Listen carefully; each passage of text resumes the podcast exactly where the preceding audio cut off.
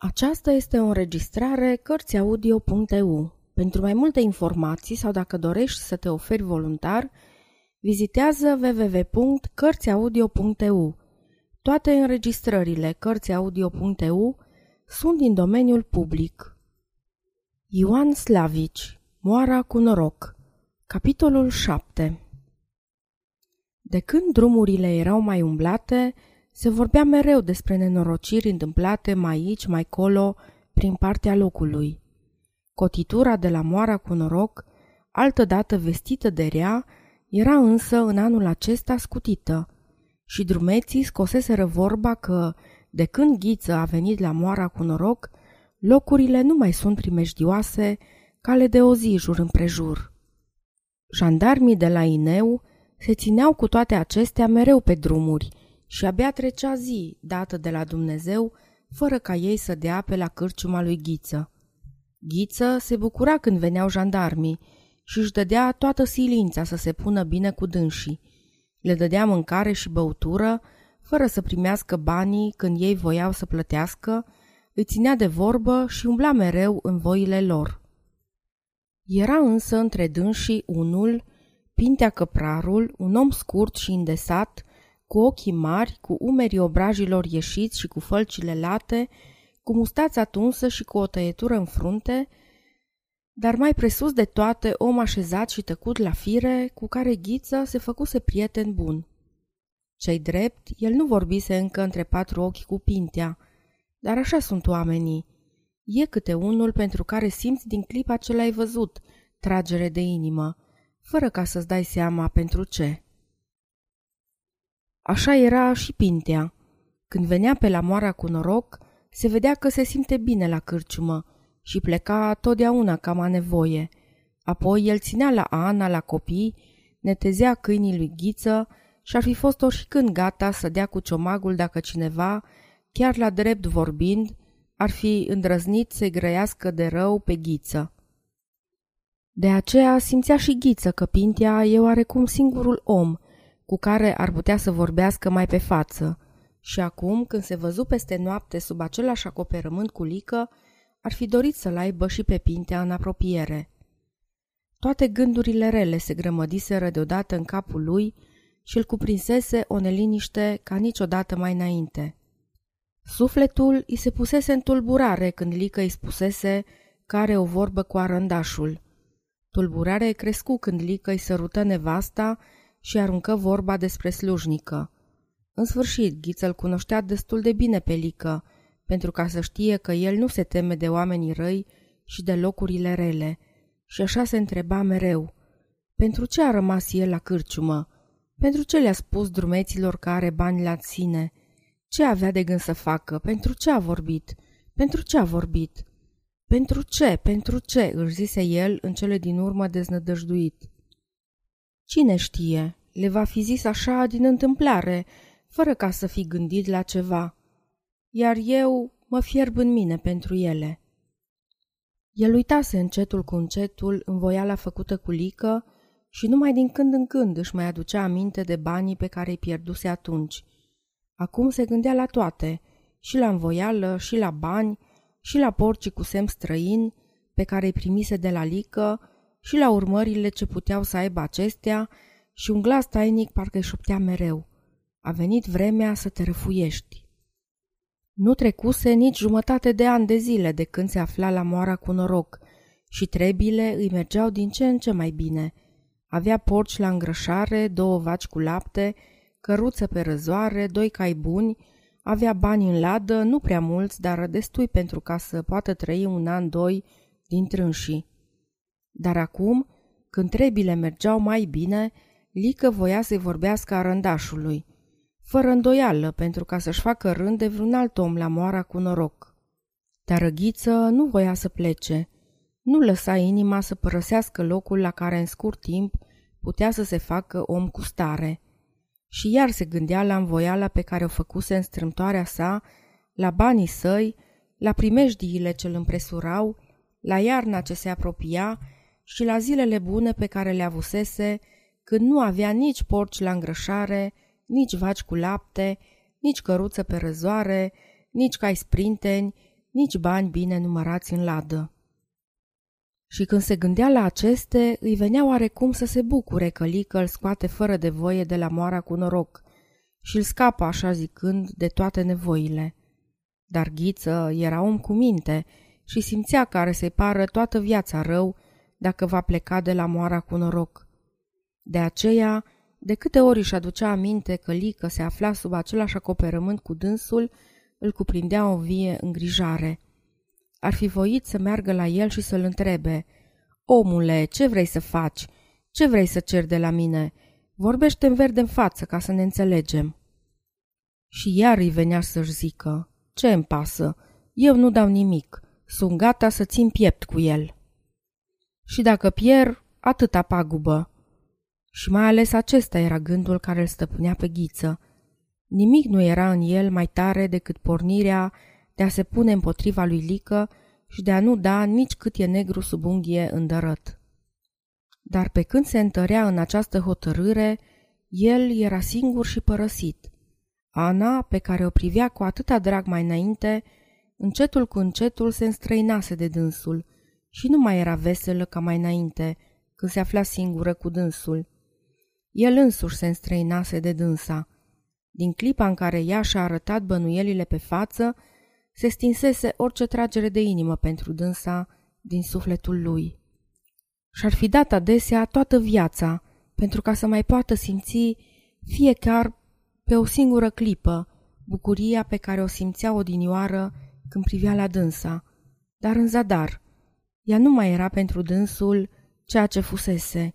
Chipul ei frumos, trupul ei fraged, firea ei dulce, nu mai putea să străbată până la inima lui plină de amărăciune. Din dragoste către dânsa și către copii venise la moara cu noroc. Din dragoste pentru dânsa și pentru copii se băgase în strâmtoarea în care se afla. Și acum, tocmai ea era cea din tâi din rândul acelora care nu țin seama de strâmtoarea lui și de greutățile cu care se lupta. Chiar și ea îl credea rău, când nu putea să înțeleagă purtarea. De aceea acum, când simțea trebuință de un suflet în care să-și caute sprijinire, Ghiță nu se gândea la Ana, care dormea liniștită lângă dânsul, ci la Pintea, care îl mângâiase adeseori cu privirile sale pline de încredere. La început ar fi fost în stare să-și pună caii la căruță și să plece acum, vreme de noapte, la Ineu, ca să-l caute pe Pintea. Încetul cu încetul însă, gândurile s-au lămurit în sufletul lui și în cele din urmă, simțindu-se mai tare, el își zise, adică de ce să pun eu mai multă încredere într-un om străin decât în nevasta mea?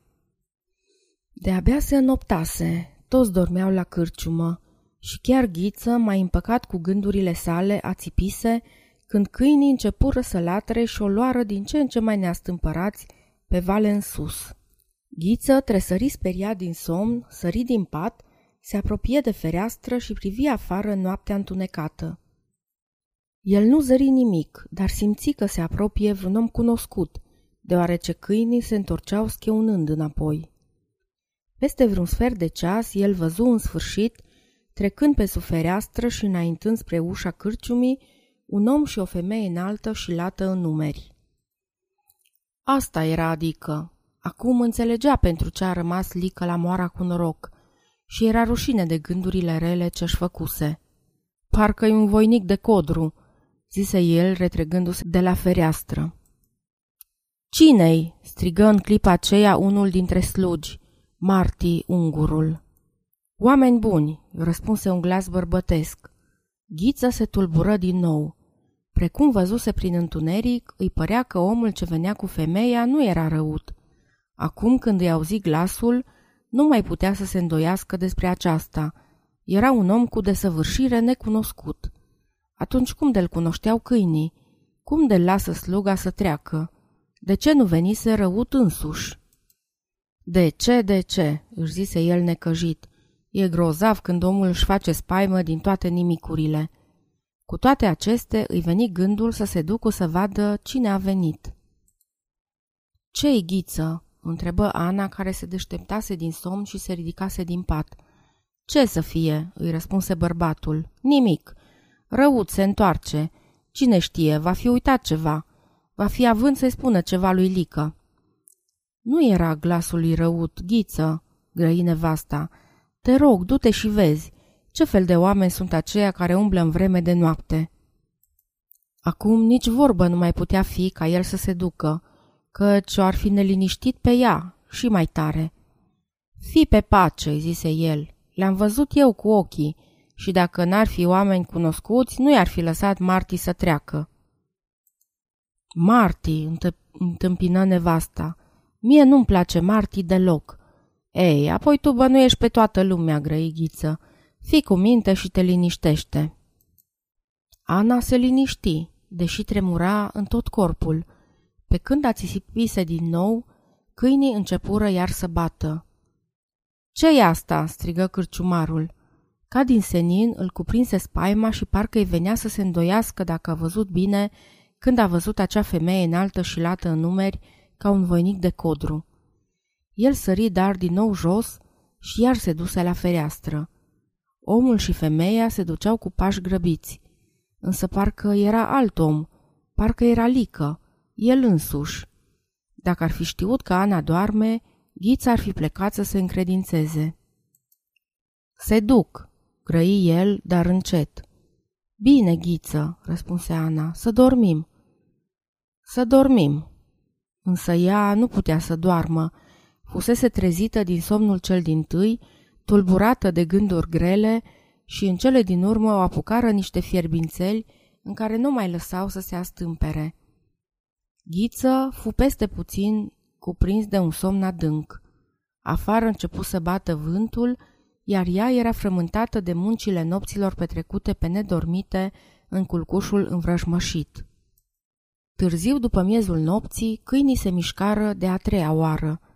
Ana își opri răsuflarea, se dete tiptil din pat și se apropie de fereastră. Lică se întorcea singur dinspre fundureni la cârciumă. Acum, ea le înțelegea toate – el a fost undeva și a făcut ceva cu știrea lui Ghiță. Doamne, zise ea îngrozită, ce-a căzut pe capul meu? Dar Ghiță era bărbatul ei. Ar fi dorit să-i fi secat lumina ochilor, în clipa când a ajuns la fereastră, pentru ca să nu vadă și să nu știe nimic, și îi răci tot sângele când se gândi că vor fi aflat și alții. Era târziu, marți dimineața, când Lică ieși cam nedormit la lumina zilei. Ploua și le spunea oamenilor că avusese dreptate când zicea că are să se schimbe vremea și că tot era mai bine dacă pleca ieri pentru că nu era silit să umble pe ploaie. Ghiță luase hotărârea să nu aștepte decât plecarea lui Lică, apoi să-și pună caii la căruță și să se ducă la Ineu ca să-l caute pe Pintea. Însă el dormise bine peste noapte și mai ales acum, după ce-l văzu pe Lică, își schimbă gândul. La urma urmelor, nici nu prea știa ce ar fi având să vorbească cu Pintea. Gândurile pe care le avuse în seara trecută se strecuraseră toate, încât parcă le visase numai. Și de când știa că și Lica are o slăbiciune, el îi părea un om mai bun în felul lui decât cum îl crezuse și era greu de bănuielile pe care și le făcuse în nedumerirea sa asupra lui. Iar Ana întâia oară în viață simți tragere de inimă pentru Lică și zise la plecare din toată inima, noroc bun, căci soarta soțului său era acum legată de a lui. După plecarea lui Lică, ea îl trase pe ghiță la o parte și grăi. Am o vorbă cu tine. Nu acum, dar când îți prins vreme.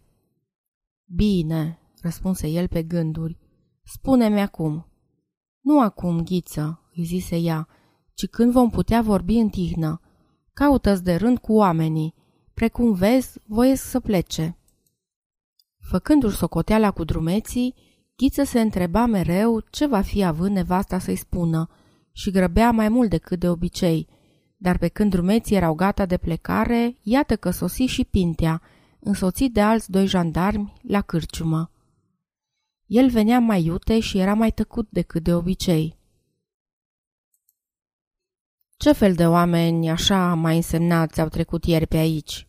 întrebă el după ce intră cu tovarășii săi în odaia de lângă cârciumă și trase ușa după sine.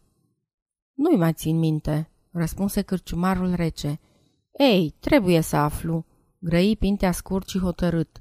Ghiță privi lung la el, apoi la ceilalți doi și grăi dezghețat.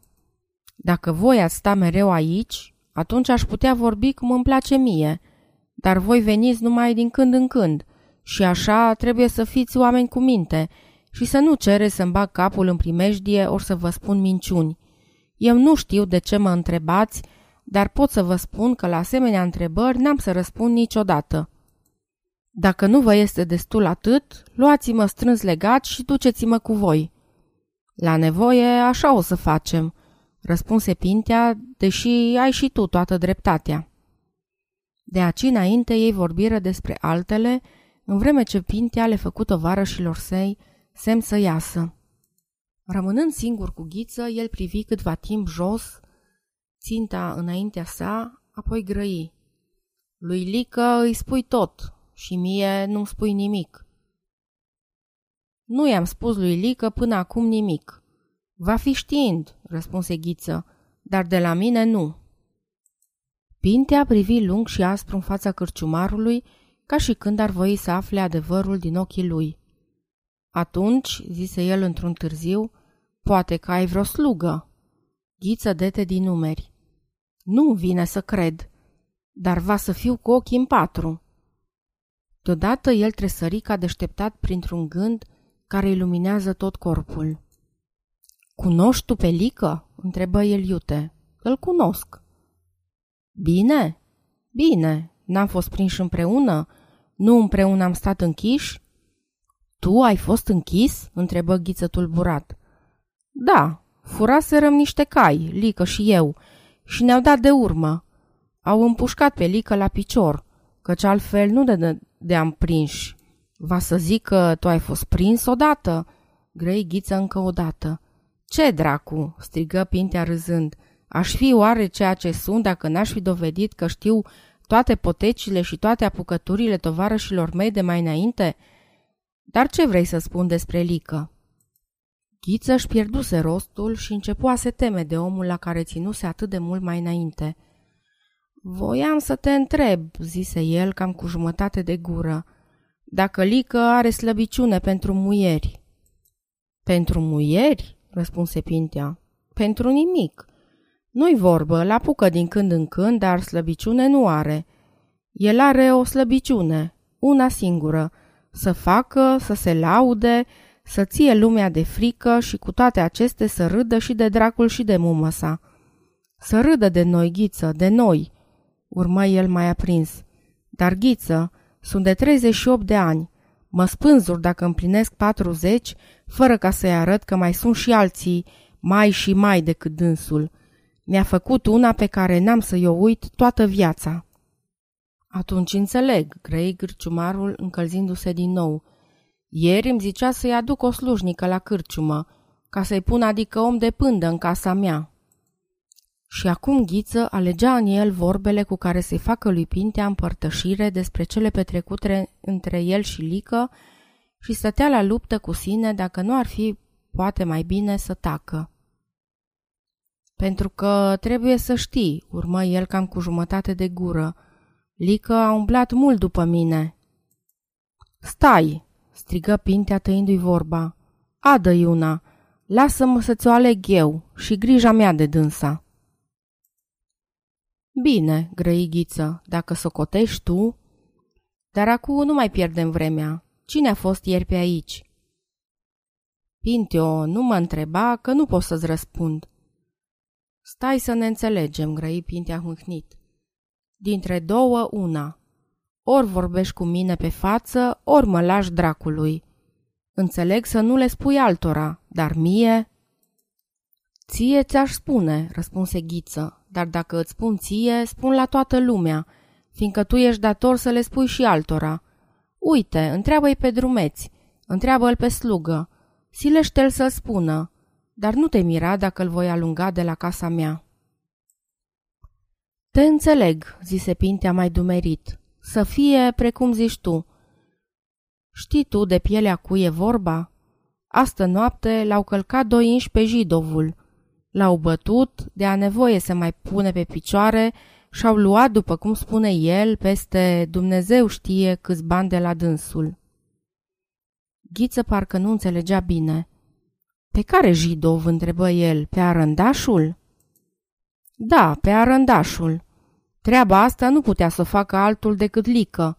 El are obiceiul de a se pune cu puțini la cale pentru ca să se știe mai adăpostit de prostia altora.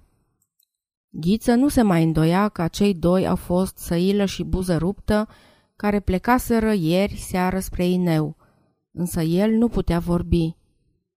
Lică nu putea să fie, zise el hotărât. Pe el îl cunoaște arândașul. Apoi da, răspunse Pintea. Tocmai. Erau cu fețele acoperite și arândașul zice că îi se pare ca și când ar fi fost lică. Ei bine, nu se poate, găi, grăi ghiță îndărătnicit. Lica a dormit astă noapte aici, în casa mea, și n-a plecat decât abia acum. Pintea stete câtva timp pe gânduri. Când a venit?" întrebă el.